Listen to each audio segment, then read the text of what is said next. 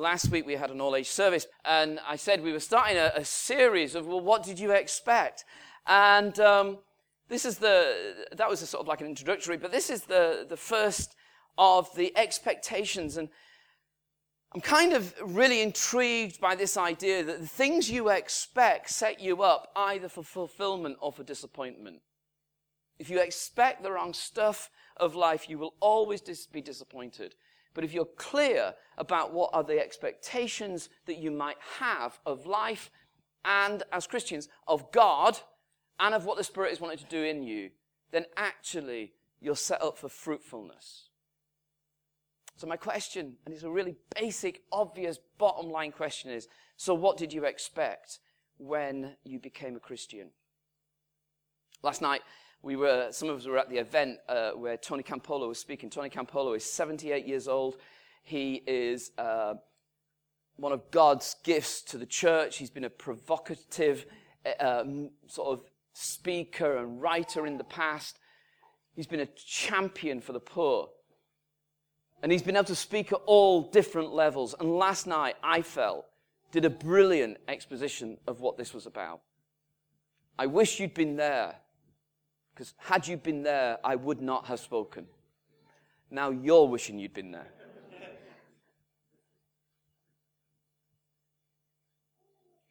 So let me set out some really basic stuff. If you're not a Christian this morning, or if you're not sure where you are, I really, really, really want you to surrender to Jesus. I really want you to become a Christian. Because it is good news.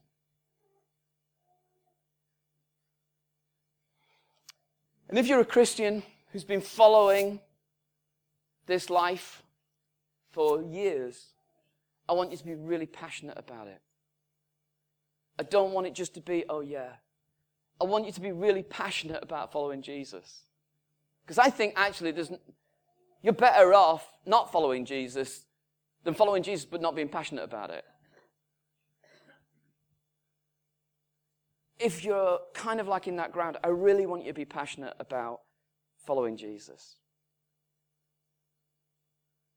And if you are following Jesus and you understand it and you get the implications of it, I want you to invite other people to follow him. Because if you reckon it's good news, I want you to actually invite someone else to say, Why don't you receive this good news? Because either the gospel is the good news of God or it isn't. And I, I stand with you in the tradition of 2,000 years of people who say, have said, all the way back to Jesus and the disciples and Paul, all the way through. This is the good news of God that will absolutely transform things. The good news is this that God loves you and has not given up on you. The good news is that no matter where we've been, no matter what we've done, no matter how far we've strayed, God has not given up on us because his love is remarkable. So remarkable that he dealt with the central problem, which was our independence and alienation from God. And he did it through Jesus on the cross.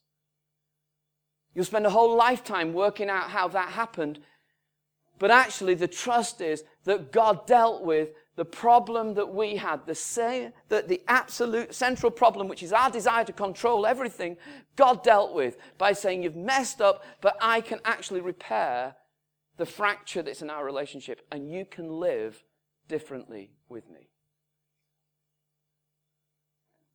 And then the good news is this that He's not left us just wanting to try harder or wanting to be good.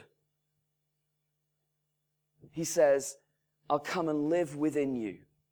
My spirit, my power will live in you so you can serve me. It's good news, folks. You don't look like it's good news. But I'm really working hard at the front here to try and persuade you that this is actually good news. But part of the problem is this if you stop there, if you stop there, you've not got the biggest picture.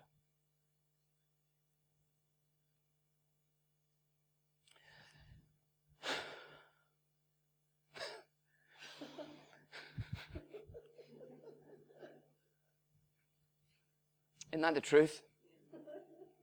Isn't that actually how most of us live most of the time? that the world revolves around me. It's about me. It's about my needs. It's about my concerns. It's about me. And the danger is if you only hear, if you only hear what I've just said about the good news of God and you stop there, what the danger is is this that you think in becoming a Christian, you've enlisted God on your side. And God will help you with all your problems. And I'm telling you, there will be a moment when you will be grossly disappointed. Because you'll have this conversation, and some of you will have it outright, and some of you will only be thinking it, but, oh God, I've given up all of this for you. And yet, look at how you treat me. Oh, God, I signed up to follow you. I'm, I'm putting myself through church services for you, God. And in return, you don't seem to be doing much. Because you thought that when you became a Christian, you enlisted God for you. It's my problem, my consist, my circumstance, my situation. But you know, the New Testament sees it differently. The New Testament sees it like this that the moment you surrendered to Jesus, he embraced you on his cause. You didn't enlist him to yours, he embraced you on his. He said to you, I'm going to take you and I want to embrace you on my cause. I want you to live for my cause.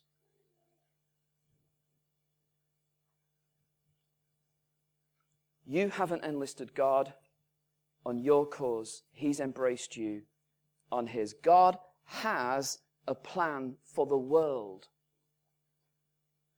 God has a plan for our city.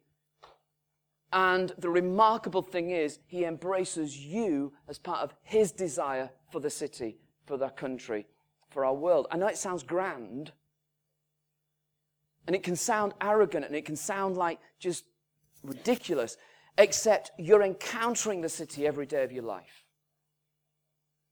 Whether it be through work, whether it be through you, you, when you're doing the shopping, wherever you find yourself, actually you're, you're, you're encountering the city. And God wants to use you for His cause because God really, really loves this world. You would not go to the Duchy estate if you didn't believe that God really loves the Duchy. There's not one household on that estate that God did not send Jesus to die for. There is not one family there that are so in such a situation of whether they're doing really well or whether they're really struggling. It's not about need. It's actually, there's not one family there that God says, I'm not bothered about them. Because God loves our city. And He calls you and I to live for his cause. But of course, we live in a world where we have rights that we insist on. We have needs that must be met, and we have privileges that we want to protect. And that goes deep into our culture. We would never use that. But I wonder how many of you have ever found yourself. I was trying to think about where this sort of stuff works out. Any of you, any of you in the home thought, I have a right not to be treated like this? Or at work, even more at work. Wonder how many of you have said, I just don't need this. I just don't need this. And what you're talking about are people normally, let's be honest. It might be the occasional cold, but mostly it's people. I just don't need this. I don't need this complication of people around me. I have needs, you know, that must be met. So if you get in my way of my needs being met, I'm going to choose meeting my needs rather than anything else. and I've got privileges, and I want to protect my privilege. And then Jesus comes. If you've got a Bible nearby and you'd like to follow what I'm reading, then turn with me to Mark's Gospel, chapter 8.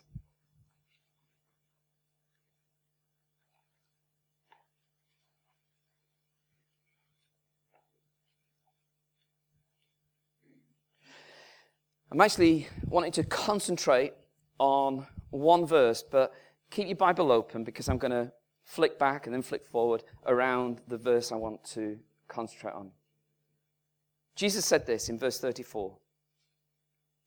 Jesus called the crowd to him along with his disciples, and he said, Whoever wants to be my disciple must deny themselves, take up their cross, and follow me.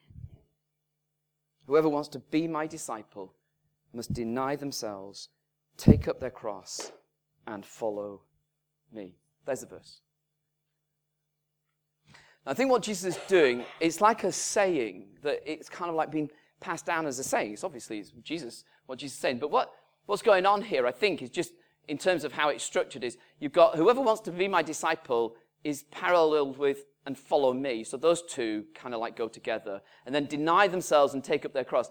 Those two go together. It's like a little mirror, really. So if you could imagine a mirror along them there, you get who wants to be my disciple and deny themselves, take up their cross, follow me. It's kind of like neatly packaged.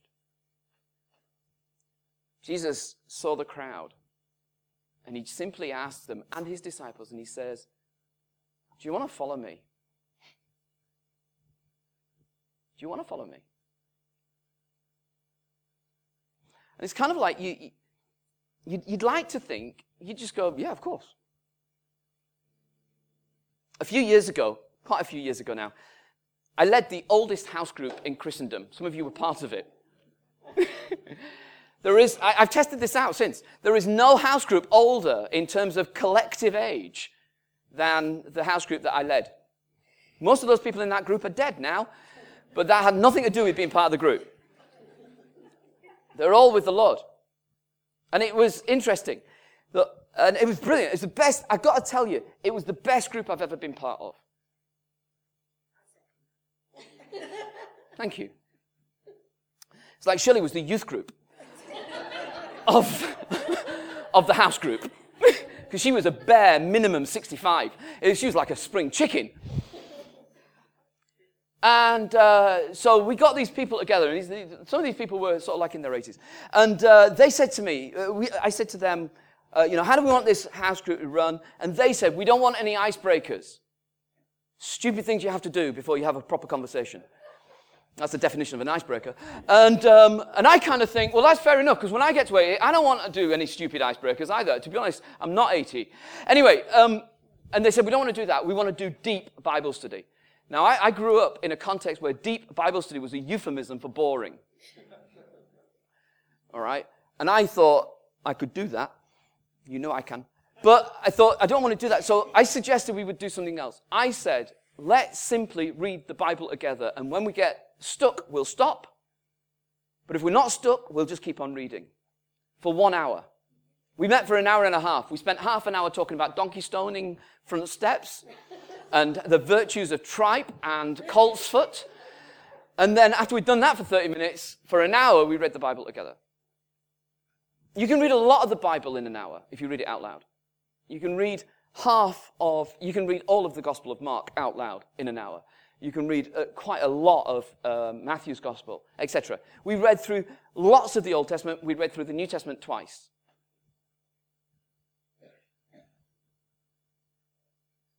This was the interesting bit.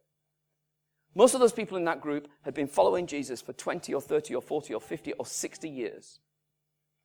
But I remember the, the mornings when we'd get to the end of the gospel readings, and I simply would say, Do you still want to follow Jesus? And some people would go, It sounds awfully hard, doesn't it? It sounds awfully hard. And part of me, I, I understood that, because part of me kind of said, yeah, it is. Because actually, what had happened was you'd been, instead of massaging the gospel and explaining why Jesus didn't really mean what he meant, to make it manageable for ourselves. We were hit with it. And with Paul's epistles. Jesus comes to the crowd and he says, Do you want to be my disciple? He doesn't say, Do you want to go to synagogue more often? He actually says, Do you want to follow me?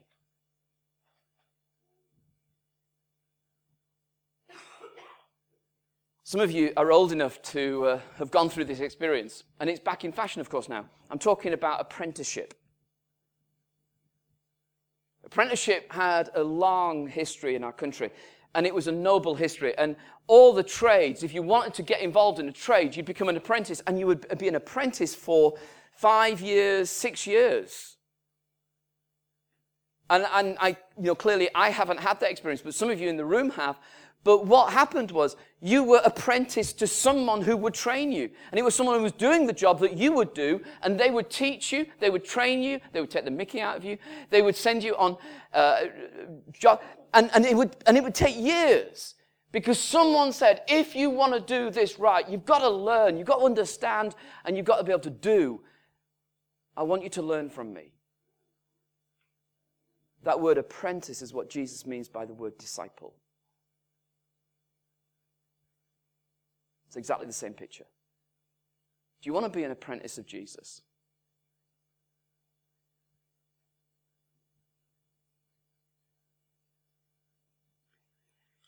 Of course, when Jesus is speaking, it's are you willing to go the way of the cross?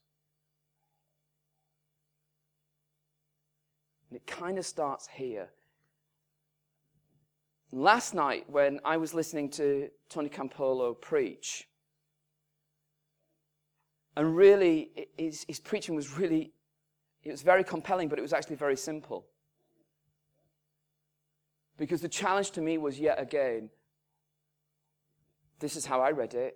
Neil, will you stop massaging Jesus to make him fit your life? And will you embrace the kingdom and follow Jesus?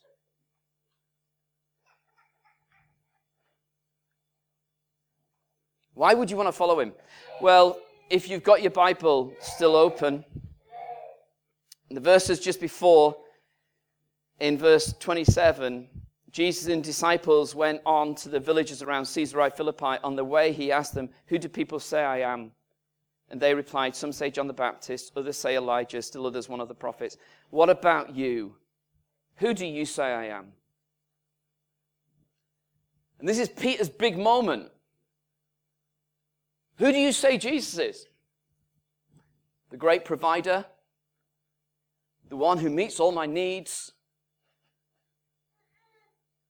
My best friend? This is Peter's big moment. You're the Messiah. You're the one that's come to shake everything up. You're the one that's come to say, this world is not right and it's not always going to be like this. Actually, I've come to make a difference and I've come with a new rulership and I've come with a new agenda. The world is not as it's going to be, it's going to change. Will you follow me? You have rights, you have needs, you have privileges. But depending on your answer to that question, the rest of the gospel will outline what it means to walk the way of the cross, which is to give up your rights. You sang it before. To serve the needs of others and not your own. And to use your privilege and to use your influence and to use your power for the sake of others. This is what it means to serve Jesus. That's why it works out at work. That's why it works out in the family. That's why it works out in your relationships. It's not me standing on my rights, my needs, my privilege and banging on about it, but it's actually the way of the cross. I'm trying to learn what it means to follow Jesus.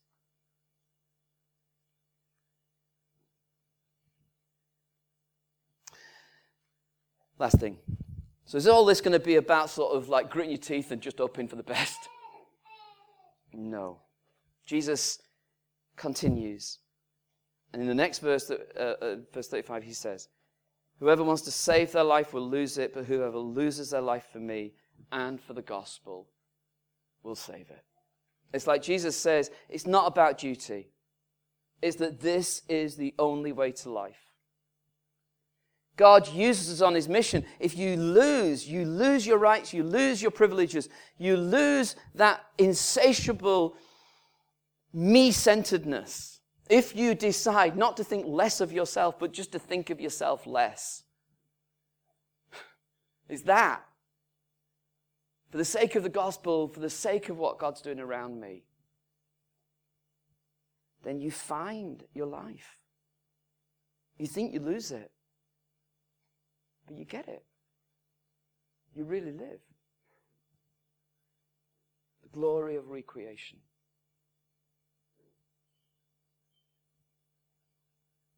Do you want to follow Jesus? It's really important you understand what to expect. He does love you. He has dealt with our sin and the sin of the world. He has wrapped us up into his kingdom he has given us His Spirit, but not so we will have a comfortable life. He's done it because He's got a grand plan that He's embracing you in. And some of you, I know some of you are in a situation where you're going, well, it's fine, but I'm banging my head here and it hurts. Do you want to follow Jesus? Or do you want to retreat? In a moment or two, we'll take communion as we do week by week. We'll take the bread and it'll be broken and it'll be offered to you, and it will be that symbol, that sign, that window, that portal into the broken body of Jesus. The one who, whose love gave everything. And he'll, it'll be offered to you, and you say, Take it. You can take this. And the cup is there, that cup that enables us to have relationship with God, and it'll be offered to you, and there's not one of you in the room that says, I'm not able to take that because I'm not good enough. That's the point of being offered the cup. Take it. But then as you walk back to your seat, you walk back with the life of Jesus. Because you're the people that said, Yes, I want to follow you. You'll spend all week working out what that means in your situation. There'll be temptations to go your own way.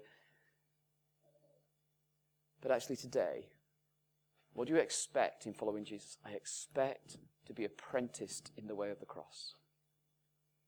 And I say yes. Should we stand? Let's pray together. Let's just take a minute.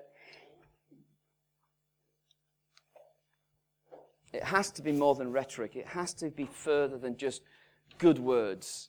It has to be you saying yes to Jesus. It has to be me saying yes to Jesus again. It has to be me facing up to the reality of the demand in my life and saying yes to Jesus.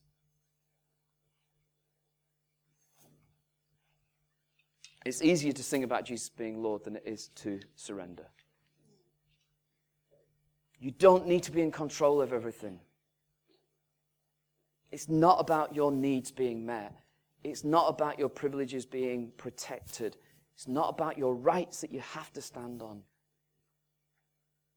It's about using, allowing God to use you for the sake of others. Lord Jesus. We say yes, but we say it tremblingly. We don't say it easily, and we don't want to say it glibly. But we know this is the crucial moment where everything else will work out from this. So, Lord, today we want to say yes. Lord, help us. Lord, thank you that you sent Jesus to die in our place, that we might not carry all the hassle and all the grief of our own lives, but you would carry that. Lord, thank you for the healing and the restoration you do in our lives.